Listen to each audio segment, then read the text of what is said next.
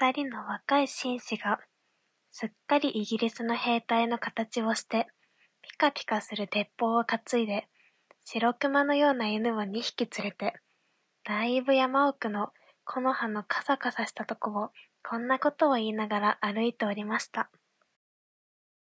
全体、ここらの山はけしからんね。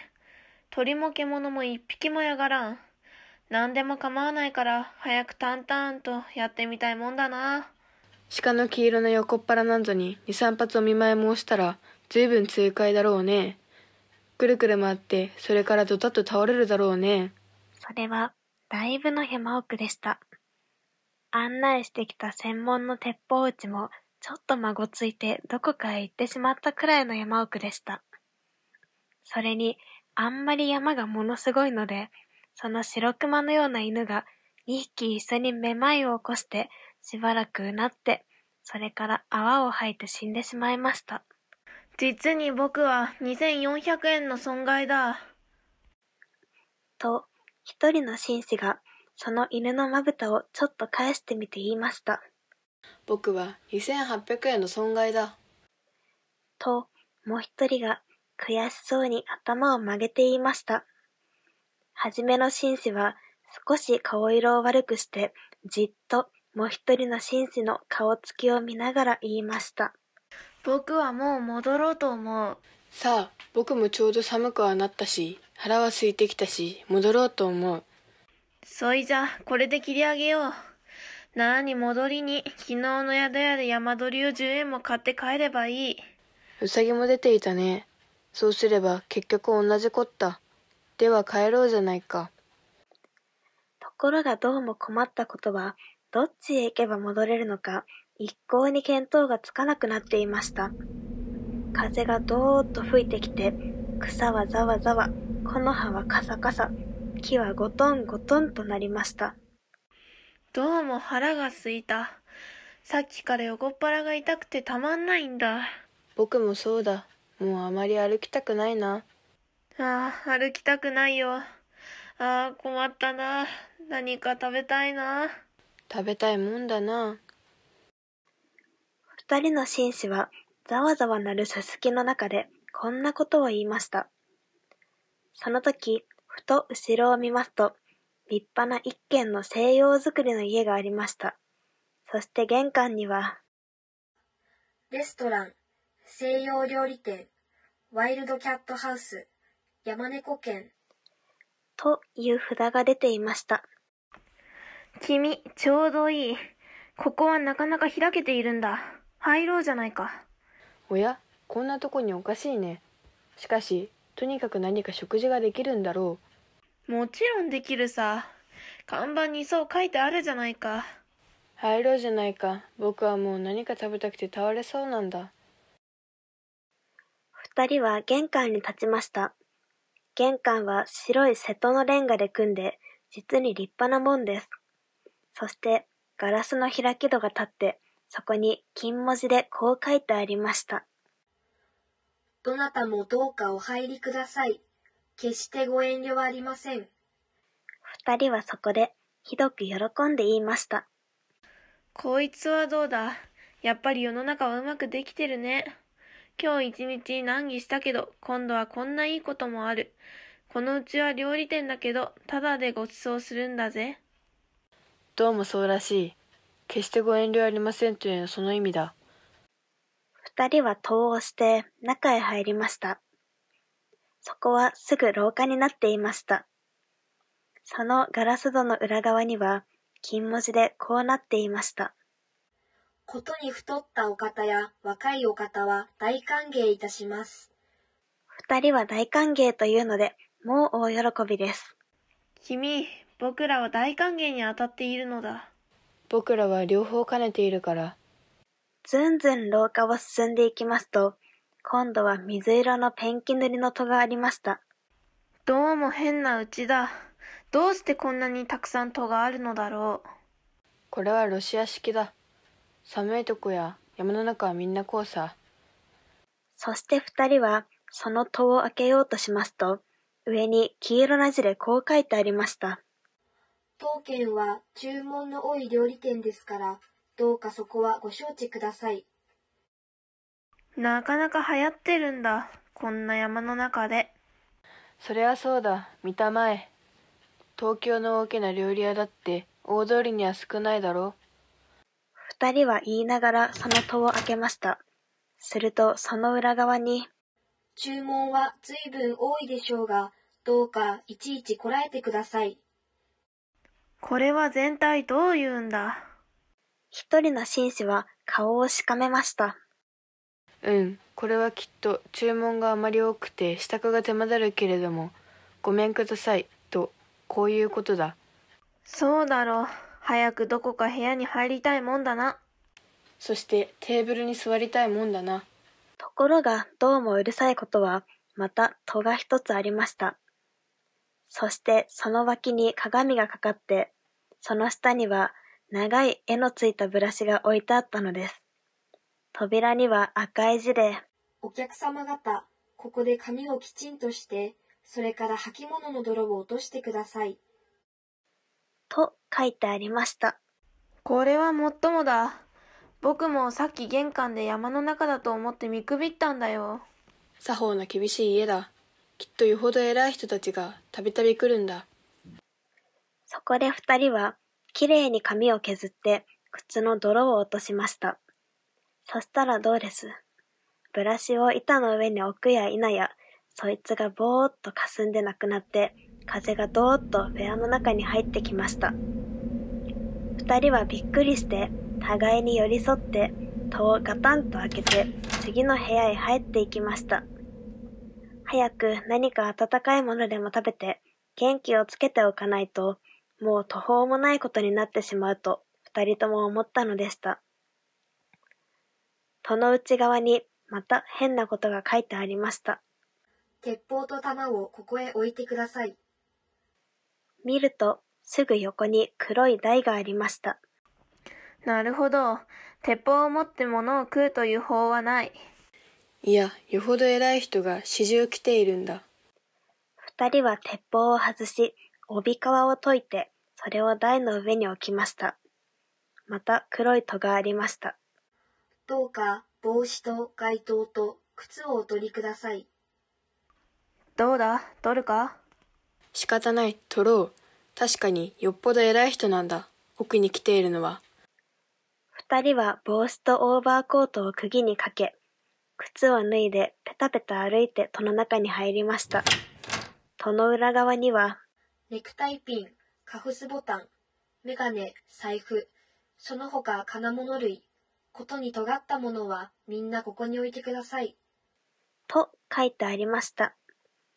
戸のすぐ横には黒塗りの立派な金庫もちゃんと口を開けて置いてありました。鍵まで添えてあったのです。はは何かの料理に電気を使うと見えるね。金気のものは危ない。ことに鋭いものは危ないとこう言うんだろそうだろうしてみると勘定は帰りにここで払うのだろうかう。どうもそうらしい。そうだきっと二人はメガネを外したり、カフスボタンを取ったり、みんな金庫の中に入れて、パチンと錠をかけました。少し行きますと、また戸があって、その前にガラスの壺が一つありました。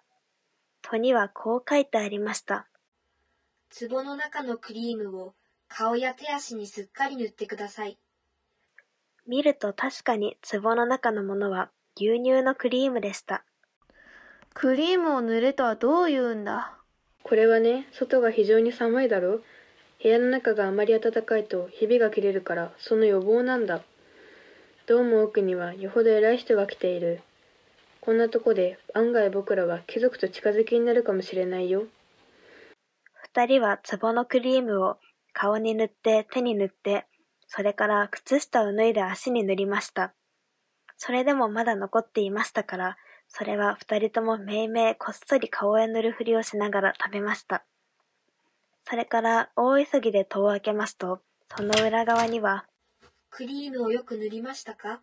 耳にもよく塗りましたか？と書いてあって、小さなクリームの壺がここにも置いてありました。そうそう。僕は耳には塗らなかった。危なく耳にひびを切らすところだった。ここの主人は実に良い周到だね。ああ、細かいとこまでよく気がつくよ。ところで僕は早く何か食べたいんだか。どうもこう。どこまでも廊下じゃ仕方ないね。すると、すぐその前に次の戸がありました。料理はもうすぐできます。15分とお待たせはいたしません。すぐ食べられます。早くあなたの頭に瓶の中の香水をよく振りかけてください。そして、戸の前には、金ピカの香水の瓶が置いてありました。二人はその香水を頭へパチャパチャ振りかけました。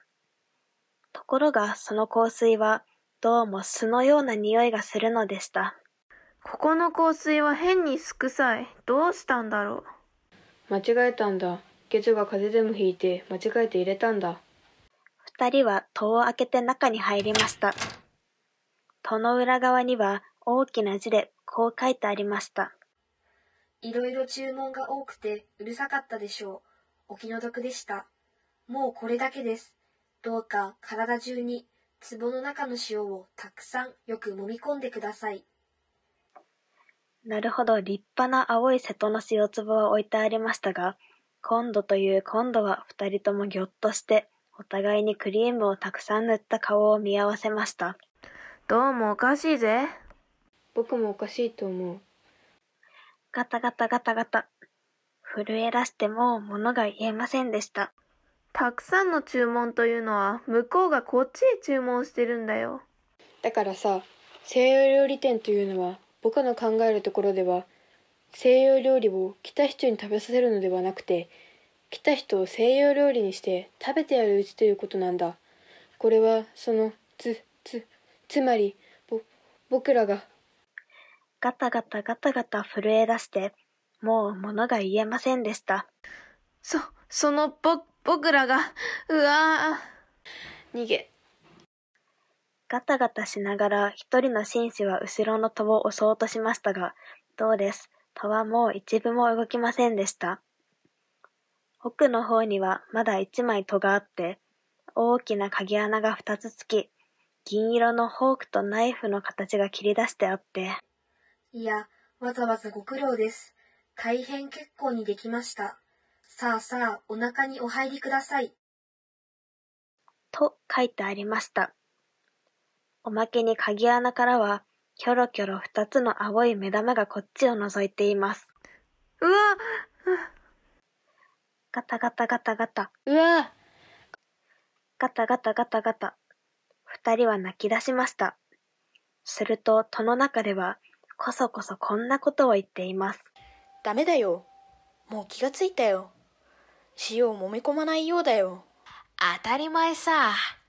親分の書きようがまずいんだ。あそこへいろいろ注文が多くてうるさかったでしょう。お気の毒でした。なんて、間抜けなものを書いたもんだ。どっちでもいいよ。どうせ僕らは骨も分けてくれやしないんだ。それはそうだ。けれどももし、あいつらが入ってこなかったら、それは僕らの責任だぜ。呼ぼうか、呼ぼう。おいお客さん方、早くいらっしゃい。いらっしゃいいらっしゃい。お皿も洗ってありますし、葉っぱももうよく塩で揉んでおきました。あとは、あなた方と葉っぱをうまく取り合わせて、真っ白なお皿に乗せるだけです。早くいらっしゃい。へい、いらっしゃい、いらっしゃい。それともサラダはお嫌いですか？そんならこれから火を起こしてフライにしてあげましょうか。とにかく早くいらっしゃい。二人はあんまり心を痛めたために、顔がまるでくしゃくしゃの紙くずのようになり、お互いにその顔を見合わせ、ブルブル震え、声もなく泣きました。中では、ふっふと笑って、また叫んでいます。いらっしゃいいらっしゃい。そんなに泣いては、せっかくのクリームが流れるではありませんか。へい、ただいま。敵持ってまいります。さあ、早くいらっしゃい。早くいらっしゃい。親方がもうナフキンをかけて、ナイフを持って、舌なめずりして、お客様方を待っていられます。二人は泣いて、泣いて、泣いて、泣いて、泣きました。その時、後ろからいきなり、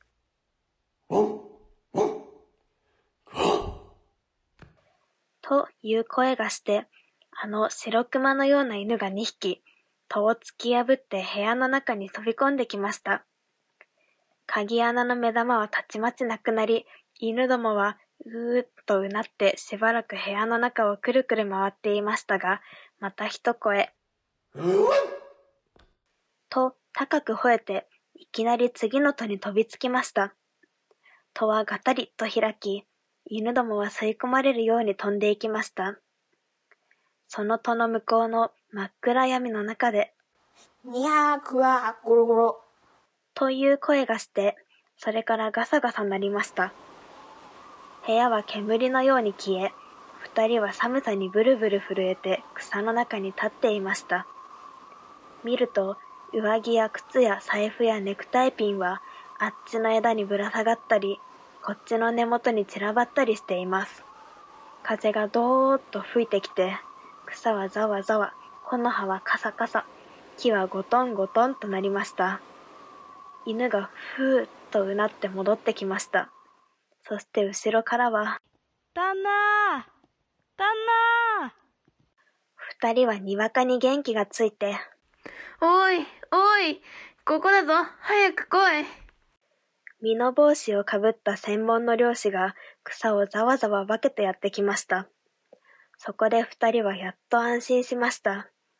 そして、漁師の持ってきた団子を食べ、途中で10円だけ山鳥を買って東京に帰りました。しかし、さっき一遍紙くずのようになった二人の顔だけは、東京に帰っても、お湯に入っても、もう元の通りに治りませんでした。おしまい。